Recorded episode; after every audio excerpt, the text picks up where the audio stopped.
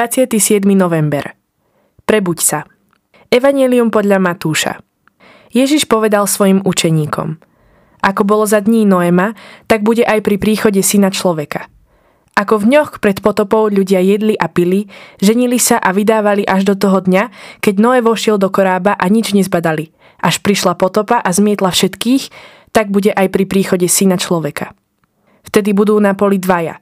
Jeden bude vzatý, druhý sa ponechá. Dve budú mlieť na mline. Jedna bude vzatá, druhá sa ponechá.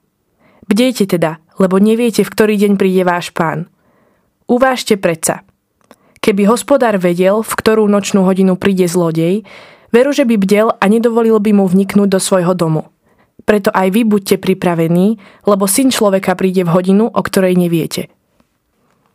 Nikdy nie je neskoro. Prebudiť sa zo sna, zo života, ktorý nežijem – Dnešné Božie slovo akoby k tomu pozývalo. Neviem, ako to máš ty, mne sa však veľakrát zdá, že som prešvihla správnu chvíľu na časovanie, vzťah, budúcnosť, že najlepšie roky života sú dávno za mnou a už musím iba nejako dožiť.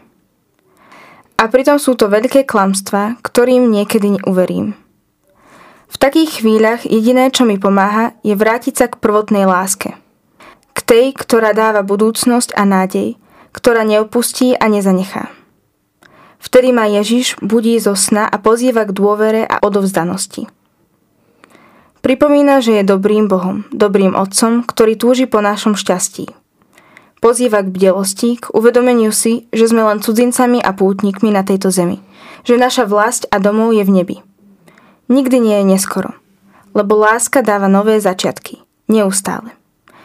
Nech nám je celý advent časom prebudenia, nie v strachu, ale v radosti z Ježišovho príchodu. Ježiš, odpusť chvíle, keď na teba zabúdam a zrádzam ťa. Ďakujem ti, že sa nám túžiš darovať, aby sme mali väčší život. Odovzdám ti dnes znovu svoj život a pozývam ťa do všetkého, čo ma dnes čaká. Amen.